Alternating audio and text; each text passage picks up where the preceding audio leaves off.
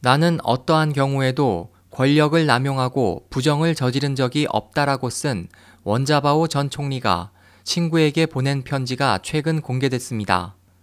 이 같은 움직임은 저우융캉이 부정을 저질렀던 정보가 해외 언론에 보도되어도 침묵을 유지하는 당국의 태도와 대조적으로 장점인 일파와 대전하는 당국의 자세가 두드러졌습니다. 2012년 10월 미국 뉴욕타임즈는 원 전 총리의 부정 축제를 보도했습니다. 보도 직후 당국은 사실 무근이라고 반박하고 원 전 총리도 지도부의 조사를 요청하는 등 자신의 결백을 주장했습니다. 한편 보도를 기반으로 한 내부 정보는 장점인 일파가 흘린 것으로 알려졌습니다. 원 전 총리와 친분이 있는 홍콩 명보의 칼럼 작가인 유명 문화인 우캉민 씨는 18일 이 편지의 일부 내용을 공개했습니다. 지난해 12월 27일 보낸 이 편지에는 나는 어떠한 경우에도 권력을 남용하고 부정을 저지른 적이 없다.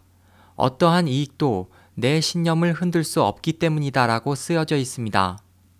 우 씨는 명보에 해외 언론에 의한 원 전 총리 일족의 스캔들 보도는 증거는 없다며 정적에 의한 날조라고 주장했습니다. 또 개혁을 비방하기 위해 계획적으로 여론을 이용한 공격이라고 지적했습니다. 원 전 총리는 제임시 보시라이를 비판해 장점인 일파에 눈밖에 났습니다. 또 장파의 중진인 저우융캉 전 중앙정법위서기는 현재 직무에서 해임된 후 구속된 것으로 알려졌습니다. 두 사람에 대해 당국은 원 전 총리의 결백 선언을 알린 데 반해 저우융캉의 동정에는 침묵하고 있습니다.